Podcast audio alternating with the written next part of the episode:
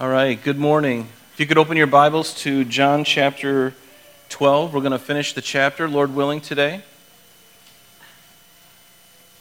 Last week we looked at the triumphal entry of Jesus Christ into Jerusalem, fulfilling a prophecy that had been over 550 years before Jesus was born. And we looked at Daniel chapter 24 through 27, which is really the, the outline, if you will, of end time events. And in fact, it's that verse that really all the other end time prophecies in the Bible are really framed around because it's so clear the timeline that God gives for the end time events. And, and I love that, that God didn't just set us into the world and, and, and put his spirit into us and said, okay, kids, go and have fun. No, he, he made sure that we understood what was coming because we're here for a purpose, right? We're here to warn people and also to encourage them, to encourage them to consider Jesus Christ as we have. And thank God that He has saved us. Aren't you glad that you're saved? Aren't you glad that He loves you in spite of everything that you are and in your mistakes, even your sin that maybe you even committed today? Obviously, we don't set out to do those things, but when we do, we have an advocate in heaven. Jesus Christ, the righteous. He's our advocate, He's our mediator. And so we can trust in him for all things. And so be encouraged in that. And so when we looked at that, uh, it was a pretty fascinating prophecy. Um, and, and, and someone in the, uh, Sir Robert Anderson actually, and, and, and another gentleman that, I, that uh, I'm aware of, um, was really the, the foundation of that whole thing, meaning they, they discovered this prophecy and they, they did the math and, and they figured it out. And, and the Bible says in Daniel that in the last days that knowledge would increase, that people will go to and fro, and that knowledge of the scriptures would increase. And it truly is happening. The, the closer we get to Jesus' return for the church, um, the more things, he, he's opening things. And he's just continually peeling this onion for us and for the world to see, just to herald his, his arrival and, and uh, so be thankful for that. So we looked at that last week, and then we got down through verse 19. Now, if you look at your Bibles, you notice that 19, verse 19, goes right into verse 20. And we know that there are a couple of events. If we look at a, a chronology or a, a harmony of the Gospels, there are some events that take place in between certain sections in the Bible. So when you look at the Gospels, understand that they are a um, they can fit together like a puzzle if you take them all into account. And, and men have done that. And, and they've come to figure out there is a chronology to this and they were able to fit the jigsaw puzzle together. And it's so wonderful to get a harmony of the gospels and read things chronologically. And what that does is it takes all four gospels and just kind of lays them out that way and so between verses 19 and 20, there are two events that aren't recorded here, but they're recorded in Matthew and also in Mark's gospel. And they are the Jesus cursing the fig tree. You remember that he cursed the fig tree. And uh, the next day he saw there was no leaves on it, no figs, and his disciples were in awe of that. And also Jesus cleansing the temple. Jesus, when, he, when his ministry first began, he started off with cleansing the temple. And then immediately after his triumphal entry, that the very next day he goes back into Jerusalem, and it's not recorded uh, in, in, in here, but it is in Mark and Matthew. And it says that Jesus went in there to cleanse the temple a second time before his crucifixion. And isn't it amazing? The first time he comes, he has to cleanse the temple from all of its, uh, you know, what started off as something so uh, innocent, or should have been innocent and pure Man got a hold of it and turned it into something, it became a house of merchandise rather than a house of prayer. And Jesus upbraided them for that. And so it's amazing how things start, and then once man gets comfortable in the routine of religion, he starts to make up his own rules. No longer is it about God, it becomes about me and, and my experience in it. And that's always a danger. And that's the state of Israel during the time that we're reading now in Jesus' time. And so Jesus, he comes in and he cleanses the temple the second time just days before they would finally say, you know what, that's it. And that's really what happened. When he came in, he rode in on the donkey, fulfilling the prophecies that he held them accountable for.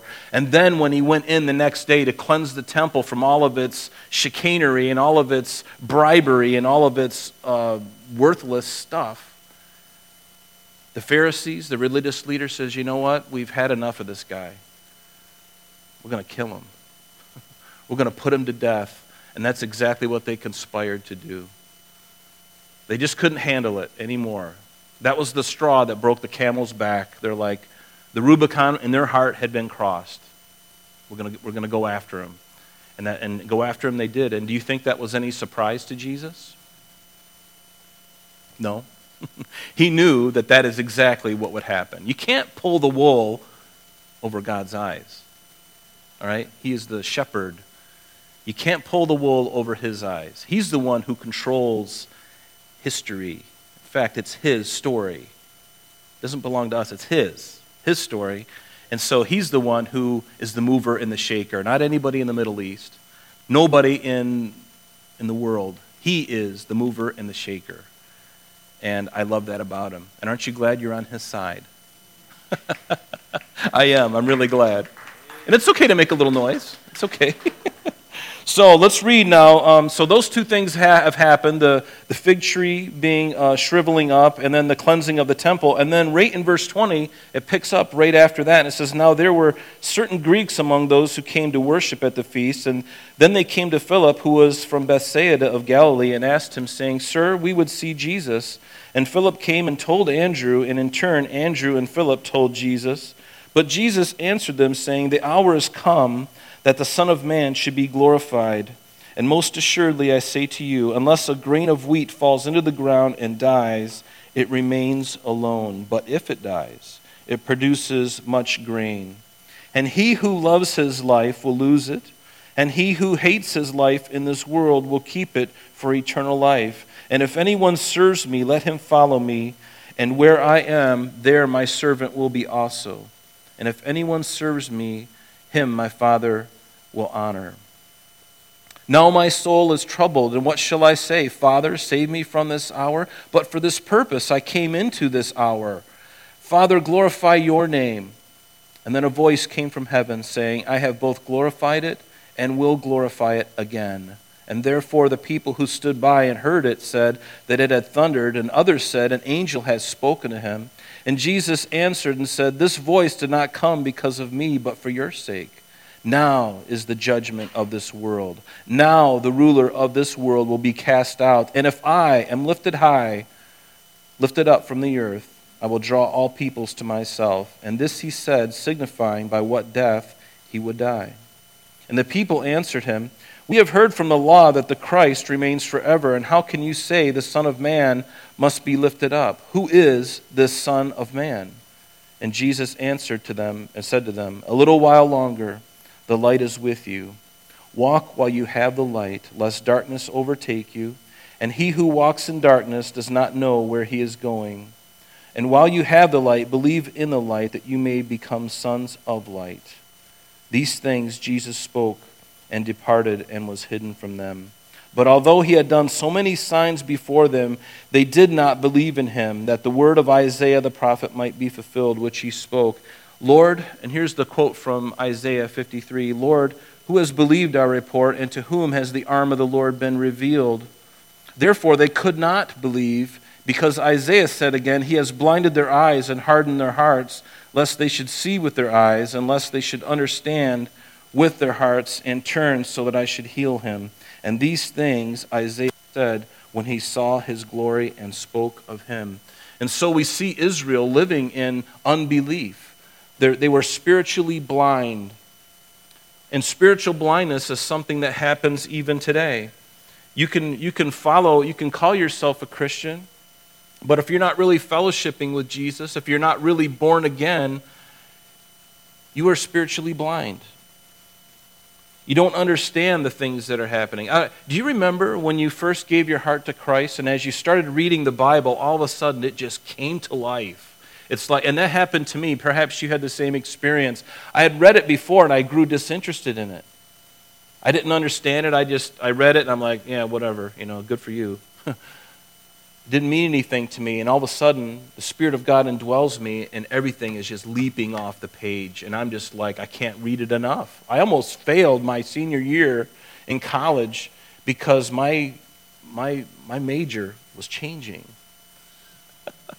I was going for classical guitar performance. I was a classical guitar player, and that was my goal in life. And the Lord's going, Oh, I got something different for you. So my major was changing underneath, and, and, and what an awkward timing, too. Because I was losing heart in what I was doing, and I was gaining a, a great enjoyment and uh, with the Lord and His Word, and just growing and loving it, and just loving it. And I would encourage you to continue loving the Word of God. If, you if you struggle with it, just pray. Say, Lord, open my heart, open my mind, and give me that joy again of my salvation, and, and help me to love your Word again. And he'll, he'll do that. He'll do that. And just get alone with him. Just get alone with them. But let's, let's look back at verse 20, because there's a lot here. And so we're going to be talking about, as we get into this, we're going to be looking at the blindness, spiritual blindness. So it says in verse 20, there was a certain Greeks among those who came up to worship at the feast. And obviously, the feast that's being spoken of is the Passover feast. It was the very last of three Passovers that Jesus uh, had during his ministry and his final one. It would just be days from here that he would be uh, wrongfully uh, arrested and crucified. But you remember what Jesus said. And, and underline the word Greeks in this because the prophecy of God is already starting to begin to be fulfilled. Because notice uh, what it says in John chapter 10. You can put this footnote off the side of your Bible. Because uh, Jesus said in John 10, verse 15, As the Father knows me, even so I know the Father, and I lay down my life for the sheep. And notice, and other sheep I have which are not of this fold. And them I must also bring, and they will hear my voice, and there shall be one flock and one shepherd. It's speaking of the church, made up of Jew and Greeks, or Jew and Gentile. So already, Jesus is drawing people, even, he had the Jews there. Unfortunately, they, they weren't listening. But the Greeks, the Jews, or the Gentiles, excuse me, they would hear. And they were coming already to find out who this one was. And so the Lord's prophecy is beginning to come to fruition. And you and I, most of us are Gentiles in this room, and, and we're a, a part of this prophecy, a fulfillment of that prophecy. You're here. I'm a Gentile. Hallelujah. So it was, it was uh, significant. And, and so, verse 2, it says, Then they came to Philip, who was uh, from Bethsaida. And Bethsaida, remember, is that village on the northeastern side of the Sea of Galilee. And, uh, and it says that, um, and they asked him, saying, Sir, we wish to see Jesus. And, um, you know, and I underline that. Sir, we wish to see Jesus. Because remember when we were speaking last week after, after the triumphal entry, the Pharisees said to, themselves, said to themselves, Look, the world has gone after him. And, sir, we would see Jesus. Would to God that people sought Jesus. He is the solution. He is the, the author and the finisher of your faith. He is your Savior. He is your Creator. Why wouldn't you want to know the one that you're going to spend an eternity with? And why wouldn't you want to know the one whom you ultimately will stand before, the judge of all the earth, and I want to be on his side? Yes, out of fear. one of the things that brought me to Christ initially was fear because I was going to hell. And I knew I was going to go to hell if I died. But aren't you glad for his wonderful, magnanimous grace, where he just reaches into your heart and just melts you? And then you know you're no longer, you're no longer bent on going to that place. You're not going to that place anymore once you're born again. You're, you're safe in his arms.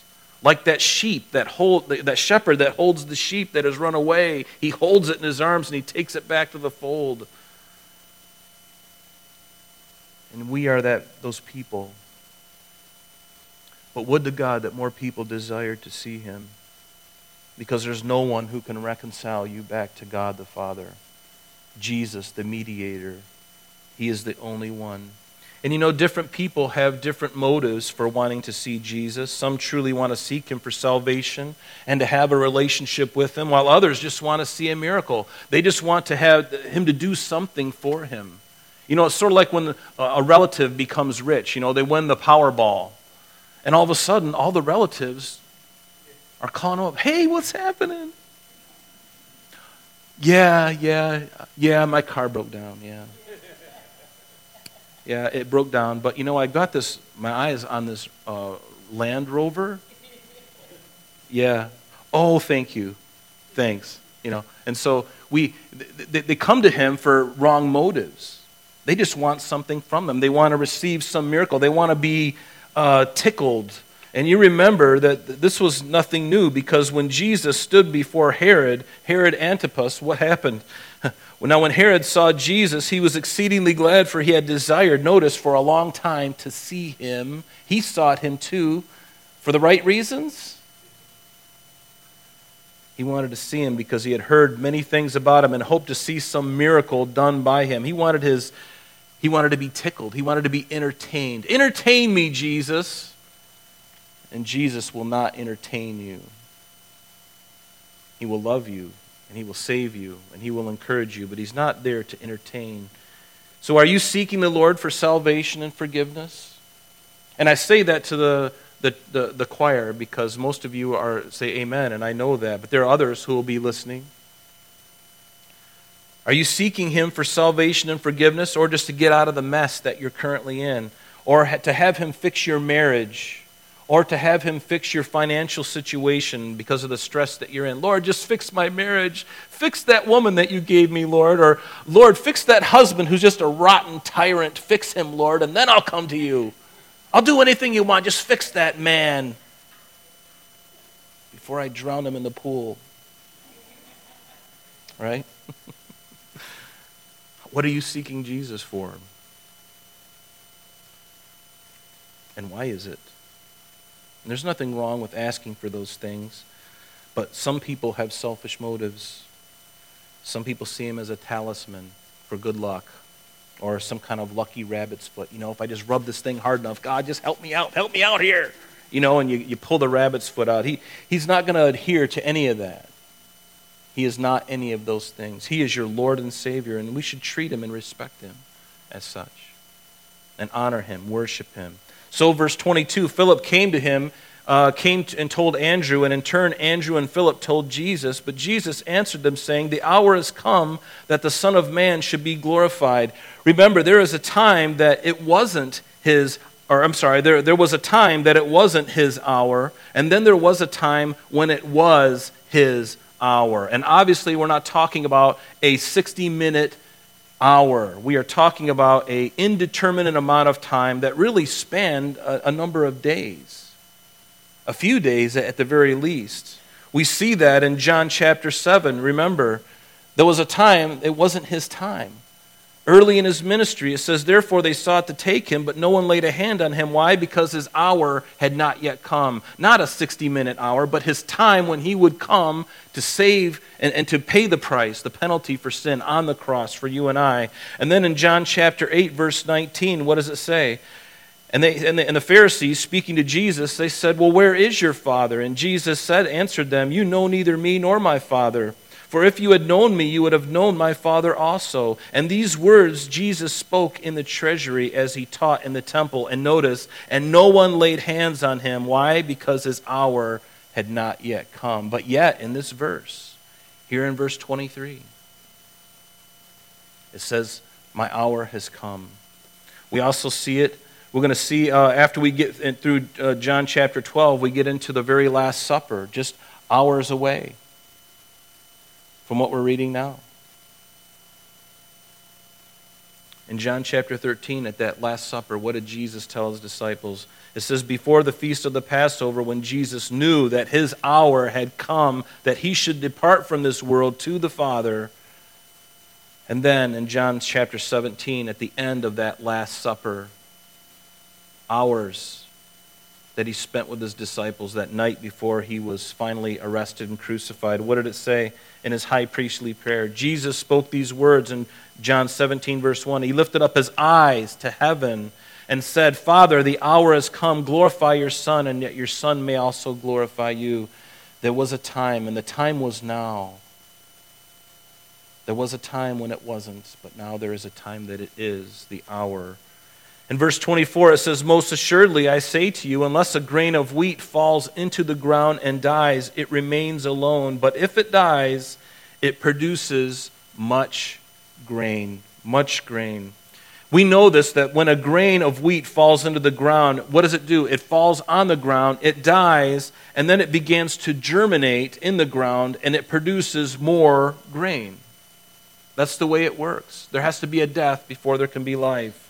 And Jesus' death and resurrection, well, he would be the first fruits of what would happen to us later on. In fact, we still are awaiting that resurrection that resurrection. Jesus was the first fruits when he died on the cross and, was, and rose again, but then we know that there's coming a time it could happen today, and I hope it does before I even say another word. That he would come for us and we will meet him in the clouds. Our bodies will be changed in the twinkling of an eye. And there's also another resurrection at the end of the Great Tribulation period, the beginning of the millennial reign of Christ. But Jesus' death and resurrection, he was the grain of wheat that would fall into the ground and it would produce more grain. In 1 Corinthians chapter 15, you recall this chapter. I'd encourage you to read it. It says in verse 20, But now Christ is risen from the dead. He died, his grain, if you will, went into the ground, but now he and has become the firstfruits of those who have fallen asleep or those who have died. For since by man came death, by man also came the resurrection of the dead. For as in Adam all die, even so in Christ all shall be made alive, but each one in his own order. Notice that. Christ, the firstfruits, and then those who are Christ at his coming. That's you and I and those at the end of the tribulation period. And then in verse 35 of that same chapter, he says, But someone will say, How are the dead raised up? And with what body will do they come? Foolish one, what you sow is not made alive unless it dies. And what you sow, you do not sow that body that shall be, but mere grain, perhaps wheat or some other grain. But God gives it a body as he pleases, and to each seed its own body. All flesh is not the same flesh, but there is one kind of flesh of men another kind of flesh of animals, another of fish, another of birds. There's also celestial bodies and terrestrial bodies. You and I have a terrestrial body. Jesus had a terrestrial body. But when he died and he went into the tomb, guess what? God gave him a new body. You know how we know that? Because this body had characteristics that we don't possess. That body that, that Jesus rose on the third day, that body wasn't it, it was, it, will it'll live forever. It was made of flesh and bone, energized by the Spirit of God. It was able to pass through physical structures. Was the tomb rolled away so that Jesus could get out because he couldn't get through? He's in a cage? No. He was gone before they opened the tomb. He was able to pass through. The very night of his resurrection, they had the doors closed and Jesus appeared so there's a quality, a supernatural quality about this body. It's a celestial body. And, but, and that's the kind of body you and I are going to receive when we meet him in the air at the rapture in the clouds. And that's the same body that the, those who are dead in Christ, who will rise before us, they will receive the same body. Are you encouraged about that? Are you looking forward to that upgrade that you don't have to pay for? I love it. But we're also to die to ourself, aren't we? When we die to ourself, our, body, our, our, our will is like grain, if you will. It's like this grain of wheat that falls into the ground and then it produces something. Well, when we die to ourselves, the same thing happens. Because those, not only for us, but for those who are observing our lives. That's why it's important for us to die to ourselves. We need to put off the old deeds of the flesh and put on the new man, Christ Jesus, right? Because people are watching. What did Paul tell the Ephesians? See then that you walk circumspectly, not as fools, redeeming the time because the days are evil. I don't know, is anybody um, aware of evil days? We're living in them. And they have become increasingly more evil. So it's time for me to go, oh my goodness. I need to get really serious about my walk with Him. And you should, because He's tying up the loose ends before He returns. And He's coming very soon, folks. He's coming soon. And you're a new creation. When you gave your heart to Christ, the old man died, and now you are a new creature in Christ. Paul tells the Corinthians in 5 verse 7, he says, Therefore, if anyone is in Christ, he's a new creation. Notice, old things have passed away, but behold, all things have become new. They're new right now. I'm just waiting for the new body part of it. And I'm looking forward to that. But let's go back into our text this morning. In verse 25, it says, He who loves his life will lose it, and he who hates his life in this world will keep it for eternal life. Now, you have to underline this word hates because this is significant to understand. Otherwise, your theology, your understanding of God is going to get all whacked. And here it is. That, ver- that word is the Greek word miseo, and it literally means to detest, certainly, but it means to love less. It doesn't mean that you have to hate your life. It doesn't, it doesn't mean that. It just means that your life with Christ is, ought to be the preeminent thing. And my life, the things that I wanted to do, my goal for my life was something different. And I said no to that and yes to Christ.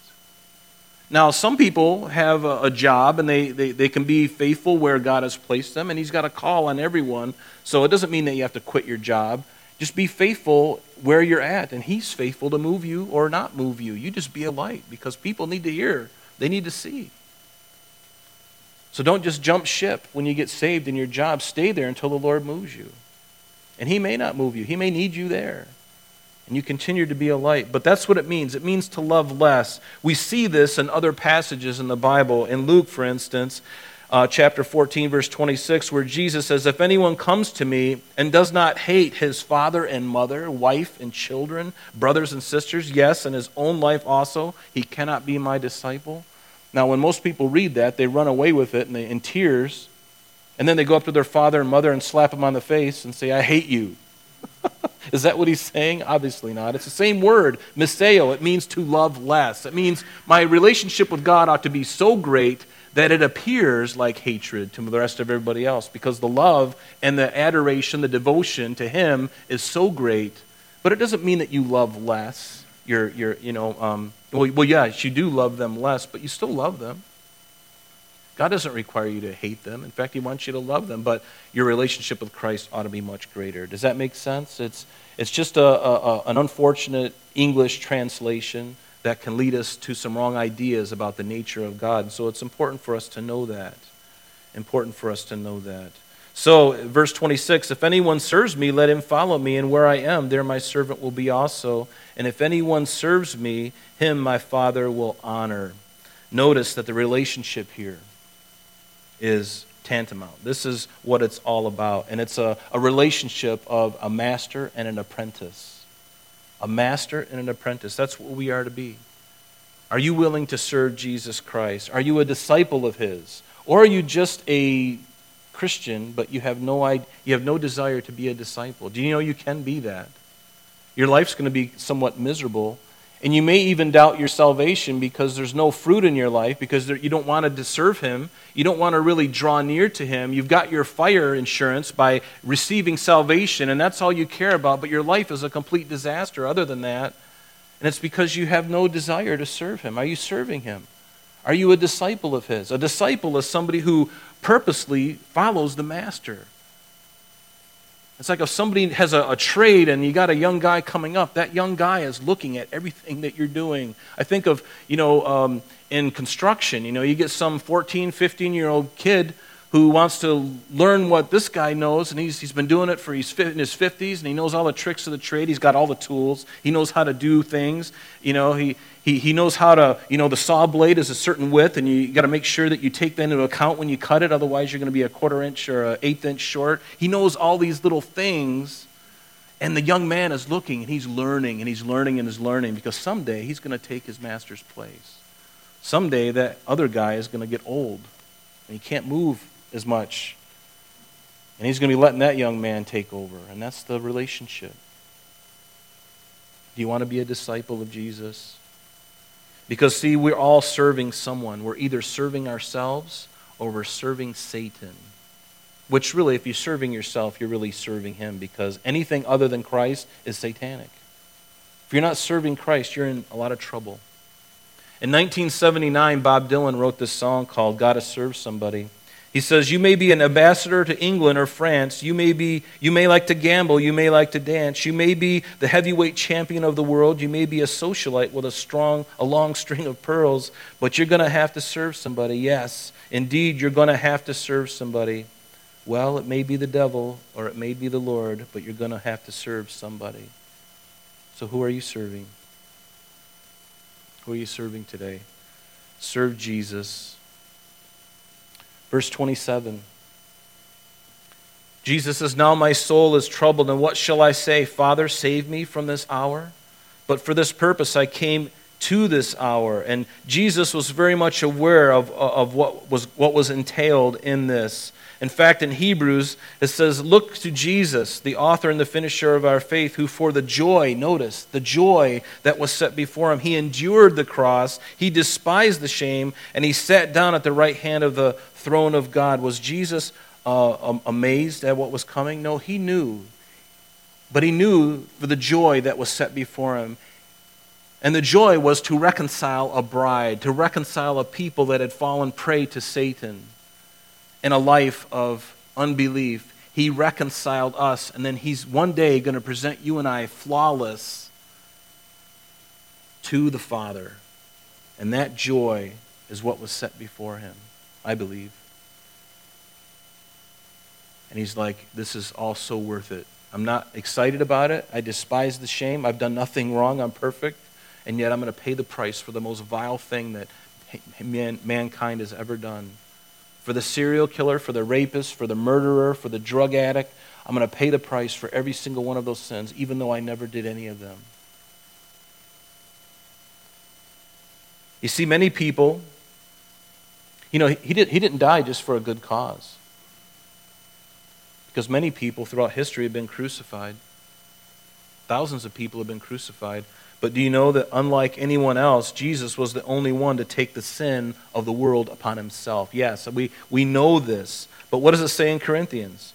For he, God the Father, made him, Jesus, who knew no sin, to be sin for us, that we might become the righteousness of God in him. And Isaiah says, All we, like sheep, have gone astray. We have turned every one to his own way, and the Lord has laid on him, Jesus, the iniquity of us all. That's what the scripture says.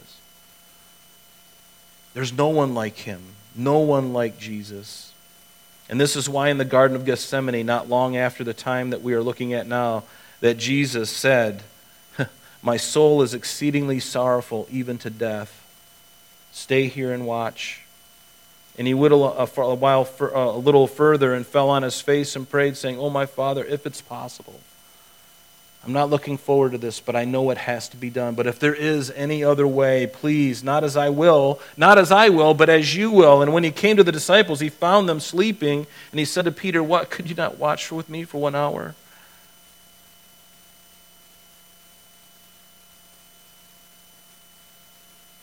In verse 28, Jesus says, Father, glorify your name.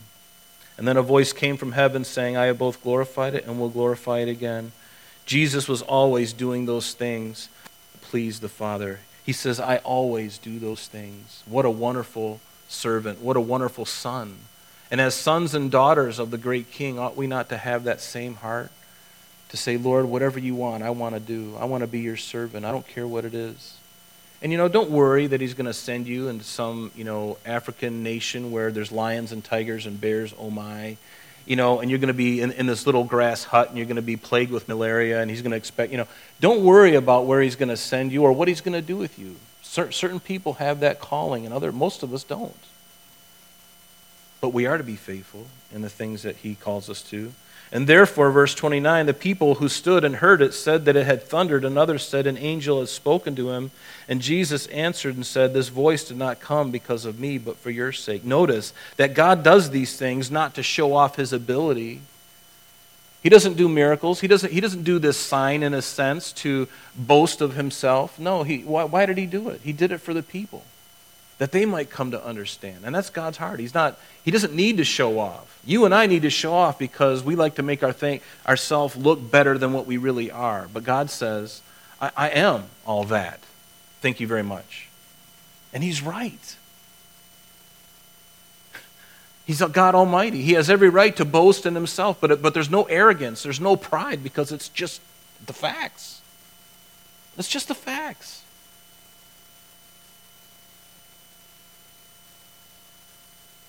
Now is the judgment of this world, and now the ruler of the world will be cast out. And the sin of the world was about to be atoned for. We know that just days from then. And Satan and his program will be defeated on the cross. He has already been defeated, but there's still um, uh, things happening right now, but ultimately, there is going to be a time where not only Satan himself, but also his works, his program will be judged once and for all, and we'll never have to see him or deal with him ever again. And I'm looking forward to that, aren't you? In a world that is just ravaged by sin, even in the church, sin just ravaging it. And people not walking with the Lord and not walking close to Him and falling prey to things. And we're susceptible. That's why we need to pray. We need to be serious. That's why we need to take, our, take on the armor of God, because those darts are going to come after you.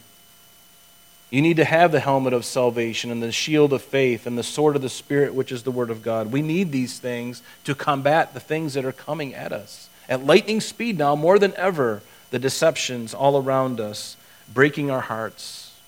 Verse 32 And Jesus said, And if I, if I'm lifted up from the earth, will draw all peoples to myself. And Jesus, of course, is speaking of his crucifixion. And uh, in the Romans, they would actually um, they would have what they call a patibulum, and that's the, the, the, main bar that will go across the arms. They would have a pole in the ground, and then they would strap the, the patibulum, this long piece of wood ranging from 75 to 125 pounds of weight, and then they would just hang you up on that thing.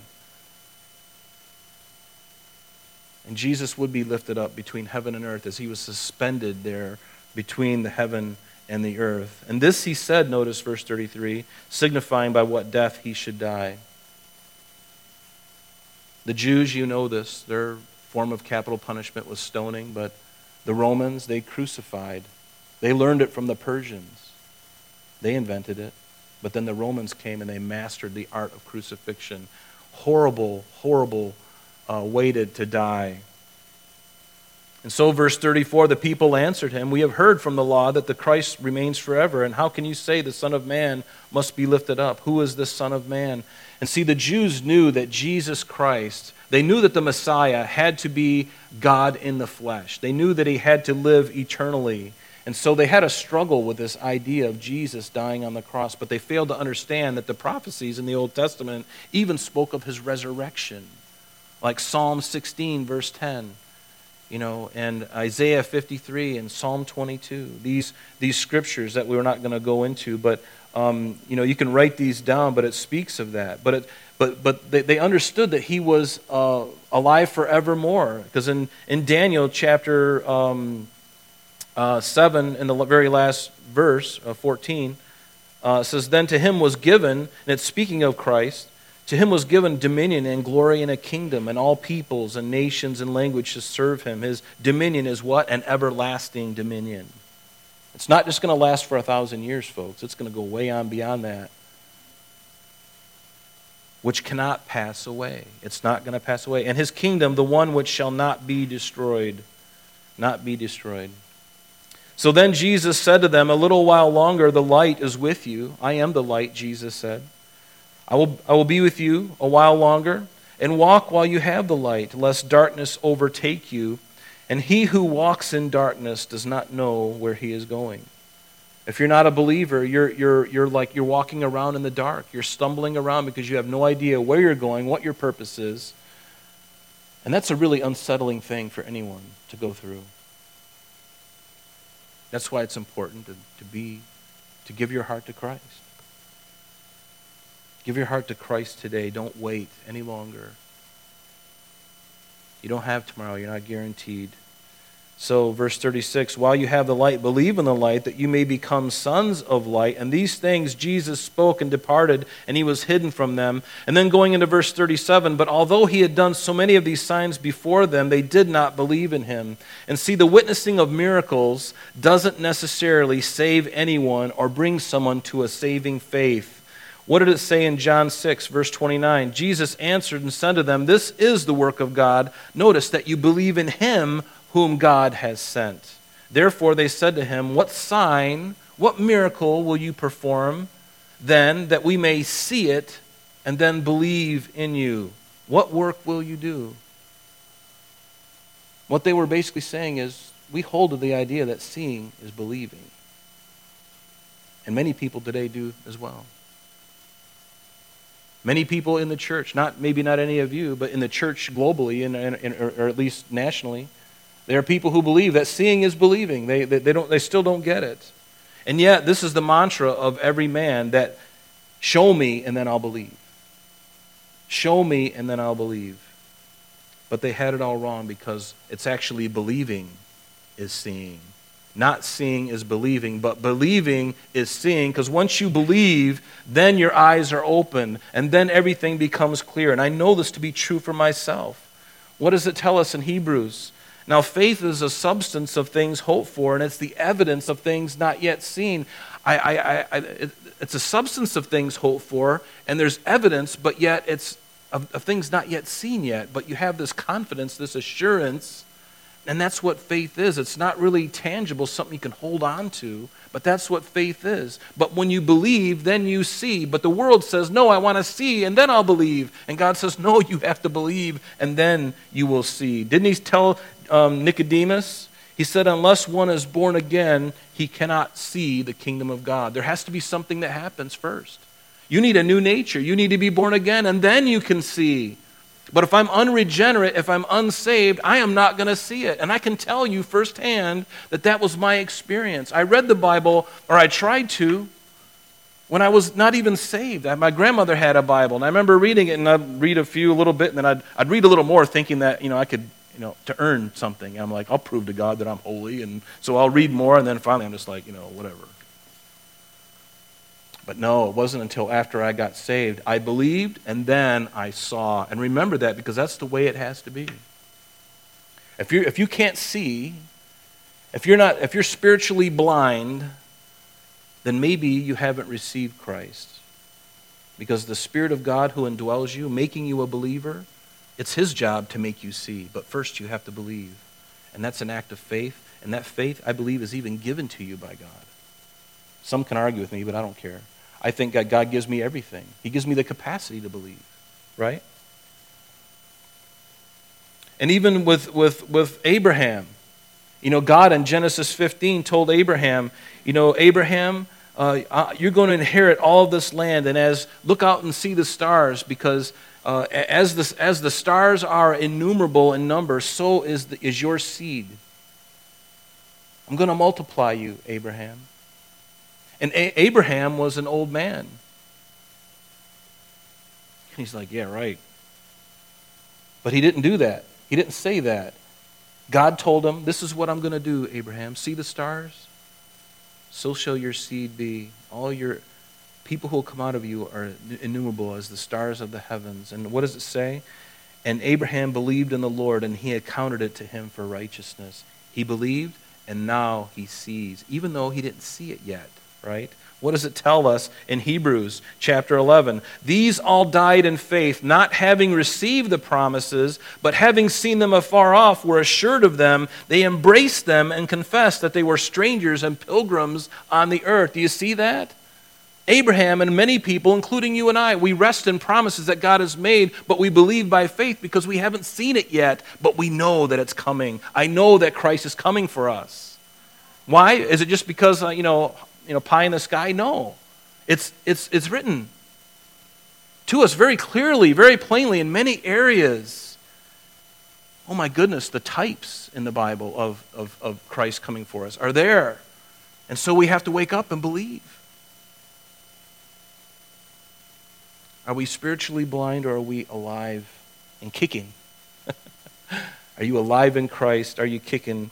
But although, verse 37, he had done so many signs before them, notice they did not believe in him, yet that the word of Isaiah the prophet might be fulfilled, which he spoke Lord, who has believed our report, and to whom has the arm of the Lord been revealed? This is a direct quote from Isaiah 53, verse 1. One of the most significant Old Testament uh, passages, and yet the Jews, they didn't understand it because they weren't enlightened. They didn't they were still spiritually slugger, sluggard, dull of hearing, unbelieving. And therefore, verse 39, they could not believe because Isaiah said again, He has blinded their eyes and hardened their hearts. And here he's quoting from Isaiah uh, chapter 6, verse 9 and 10. He has blinded their eyes and hardened their hearts, lest they should see with their eyes, lest they should understand with their hearts and turn so that I should heal them. Now, does God want to open people's eyes and heal them? Of course He does. But the person has to make the decision about what they're going to do with what they've heard. And you and I can hear, and I, I, I, remember this myself. I heard the gospel so many times, but my, I was dull of hearing. I didn't want to have anything to do with it. And the miracle of miracles is, is that one day I did, and I have no idea why. That's a mystery with God, but I did then, and here I am today. So it's a mystery of mysteries. I don't, I don't quite get it. But there's a time when God says, you know what? That's why He says, don't cast your pearls before swine. There's a time when you share with somebody and they're just not ready to hear it because they're so wrapped up in their sin, they're so wrapped up in their unbelief. You know, you know and you, you can only do this by the Spirit of God, you know, to have an, an understanding, an inkling, an unction, if you will, of, you know what? I'm just wasting my time right now. I'll come back. and that's kind of what God did. It's kind of what Jesus did. Their, eye, their ears, their eyes were just He's like, they, they just don't understand. This is why Jesus spoke to the multitudes in parables, because their hearts were dull and unbelieving. He would give them something, but they, were, they weren't able to handle the truth yet. So he spoke to them in parables, and you can look at Matthew 10. We don't have time to go there. Um, well, let me just read the 10 through uh, 17.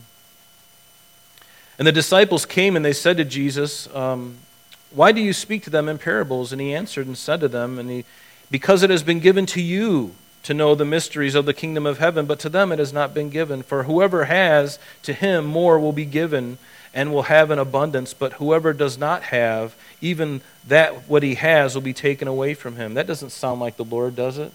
But what he's talking about is their, their attitude toward these things. If, if, if their hearts are engaged, God is, he wants to do everything to encourage. But we have a, a way to harden our hearts, don't we? We do. We do have that ability. In fact, it tells us in, um, you remember with Pharaoh, he hardened his heart. He hardened his heart. He hardened his heart. And then one time, uh, actually on five different occasions in Exodus, it says, Then God hardened his heart, affirming his hardened heart that he had chosen and what an unfortunate thing for it to happen to anyone when they are just obstinate and they're like, no, I'm going to harden my heart. And finally, God says, okay. Is that the decision that you've made? Okay. And that's why it's so dangerous for us to harden our hearts today. Because we don't know if that's going to be our last time that we're going to have an opportunity I look back on my life and I see the times that have been shared, the gospel's been shared with me, and I look back at them, and now I see them as precious gifts that I shunned and I shunned and I shunned. And for God's mystery of mysteries, one day I finally said, Yes. I have no idea how that happened. I can't even take credit for it. But I did. I received Him. But there are a lot of people today that claim they are believers, but they're but they are not. Then you know it tells us in Timothy in verse five there they have a form of godliness, but they deny the power thereof.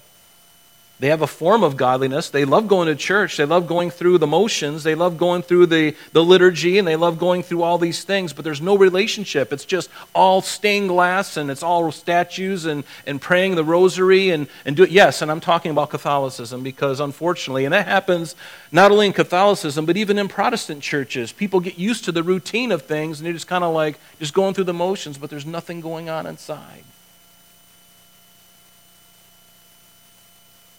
And Jesus, at this time, was speaking to Israel who had fallen into the same trap. They had gotten used to the, the services, they had gotten used to the things, and, and they just got into the, and they're like, you know what, then if I just do this, then I'm good with God. And God's like, no, that's just the beginning.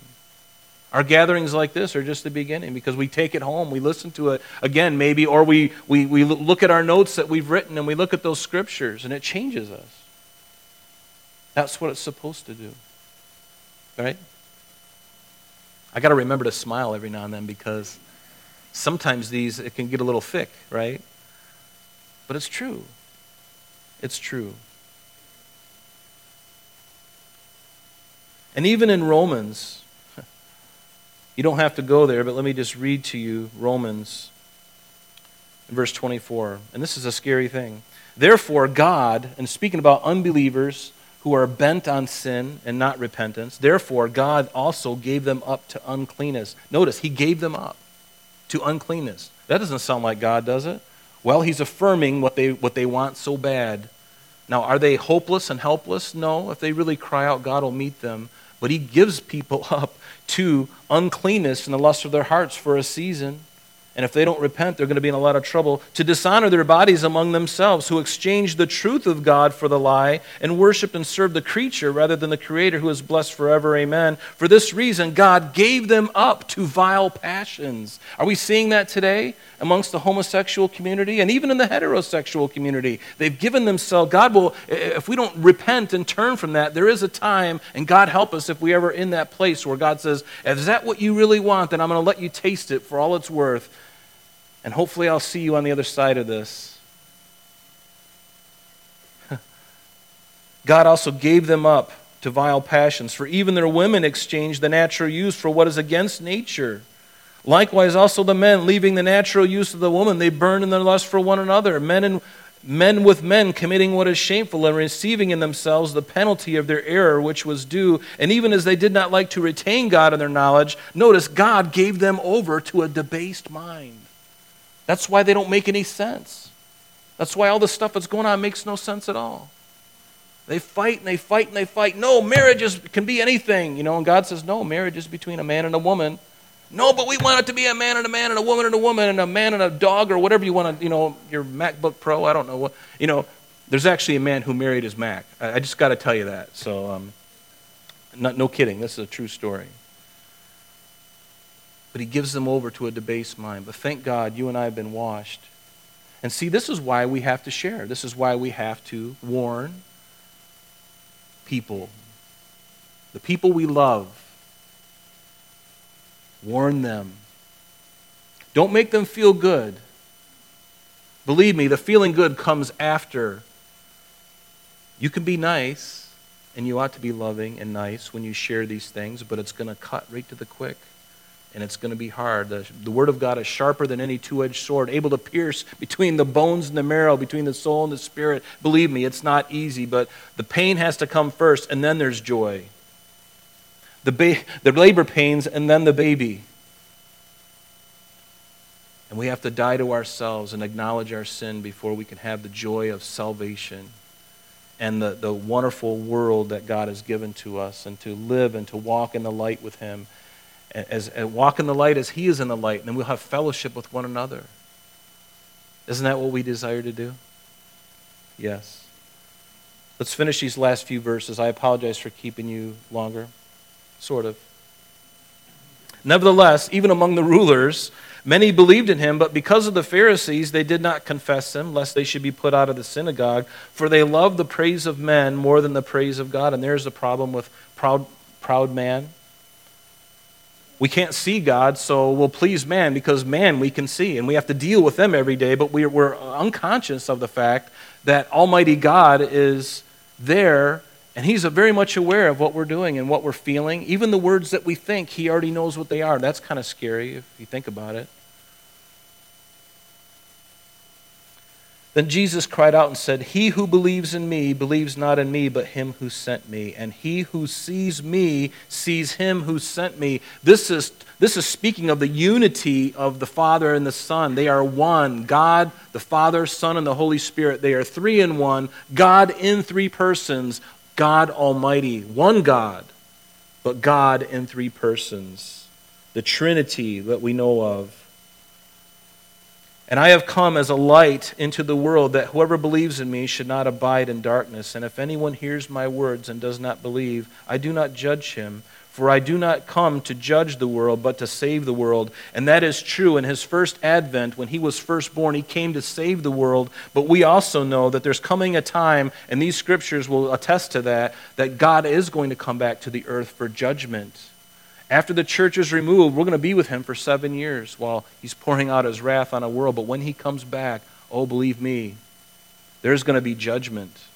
Actually, there's judgment on the earth, but he is going to be the final nail in the coffin, so to speak, to this world and its system and Satan himself. It's a very real thing and it's coming. And he who rejects me and does not receive my words has that which judges him. The word that I have spoken will judge him in the last day. That last day is when he comes back. Not only when he comes back in his second full coming physically to the earth, but at the end of that thousand year reign, the great white throne judgment, that will be the day, the final judgment. For I have not spoken on my own authority, but the Father who sent me gave me a command that I should what I should say and what I should speak, and I know that his command is everlasting life. Therefore, whatever I speak, just as the Father has told me, so I speak. Notice the dependence upon God dependence upon God. And we're going to end with this. Let me ask you this. You know, this, this whole section, we really kind of focused in on this whole idea of blindness, you know, spiritual blindness. So, what is the best way to combat unbelief and spiritual blindness? Number one, you need to be born again. I forgot to put that on there. I assumed that. But you need to read the Word of God. And these are all very simple things, and yet we fight against it every day because life has taken over most of us, and our schedules and calendars have overrun these things. You're going to have to fight to get these things back, but we need to read the Word of God and be a doer of it. Secondly, we need to pray and develop a rich prayer life. If you do that, you are going to be combating unbelief and spiritual blindness and get involved in serving Christ wherever it is. It could be here, it could be at the Father's heart, it could be any, any way. You could be serving your neighbor, you could be serving in your community, you could be doing something here, washing toilets and cleaning floors, vacuuming, you know, cleaning glass and spider web in, in the spider webs in the corners, which there are plenty by the way. Don't look. But get involved in serving and worship Him. Worship Jesus Christ and grow in your walk with Him. If you do those things, you are going to be combating unbelief and spiritual blindness. Do you want to see? I want to see. I want to see clearly. And you know what? He's given us that. By His Spirit, He's allowed us to see and to perceive the kingdom of God and we also perceive what is not the kingdom of God. Anybody notice the things that are not the kingdom of God? And the things that are? The things that are of Him and the things that are not of Him? Blessed is the person who does see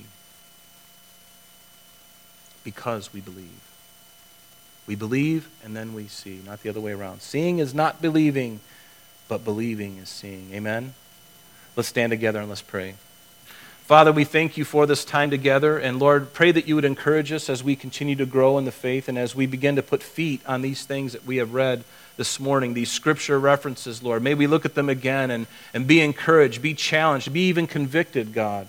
But would you do that work in us today, Father, and just continue to work in us? And Lord, bless us. Lord, I pray that everyone here would know just how much you love them. Lord, you love them so dearly and so much. And Lord, I pray that no one would leave here feeling condemned. But Lord, they would just be on fire and just set, uh, uh, just set up right again. Would you do that work in us, Jesus? How we love you and how we thank you. And Lord, just sort out all the crazy things in this life. Give us peace. Give us peace, Lord, and help us to know and help us to fall in love with you more now than we've ever had in the past. In Jesus' name we pray. And everyone said, Amen. Amen.